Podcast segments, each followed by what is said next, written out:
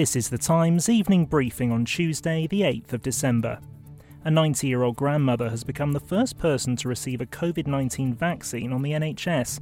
Margaret Keenan was given her injection at University Hospital in Coventry, marking the start of the biggest vaccination programme in NHS history. The Health Secretary, Matt Hancock, has told the House of Commons it's an historic moment and that more doses will arrive in the UK soon. The first 800,000 doses of the Pfizer BioNTech vaccine are already here in locations around the UK, and the next consignment is scheduled to arrive next week. This week, we will vaccinate from hospitals across the UK. From next week, we'll expand deployment to start vaccinations by GPs, and we'll vaccinate in care homes by Christmas.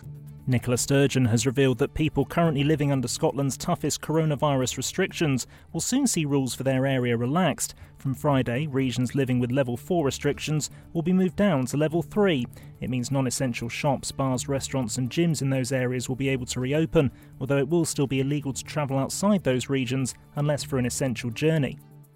The UK and EU have reached an agreement on rules for the Irish border, prompting the government to drop controversial parts of its internal market bill. Cabinet Office Minister Michael Gove says a number of clauses which could break international law will now be removed. However, negotiations to reach a post Brexit trade deal are still ongoing, as Times Radio's political correspondent Charlotte Ivers explains. Now, many issues still remain in the Brexit process. This won't solve issues on fishing or on the level playing field but it will stand whether or not the UK reaches a deal, a trade deal with the European Union. And it does mean that both sides are agreed on the Northern Ireland Protocol and that this will stand from the 1st of January. Legendary guitarist Nile Rodgers has called for immediate action to be taken so musicians aren't left behind by what he predicts will be an explosive growth in streaming. Giving evidence to MPs on the Digital Culture, Media and Sport Committee, the Chic frontman suggested revenues are distributed unfairly and record labels are making too much money. He said he only realised this when he did some digging. Every single time, and I am not making this up for dramatic purposes or comedic purposes, but every single time I have audited a label, I have found money. And sometimes it's staggering the amount of money.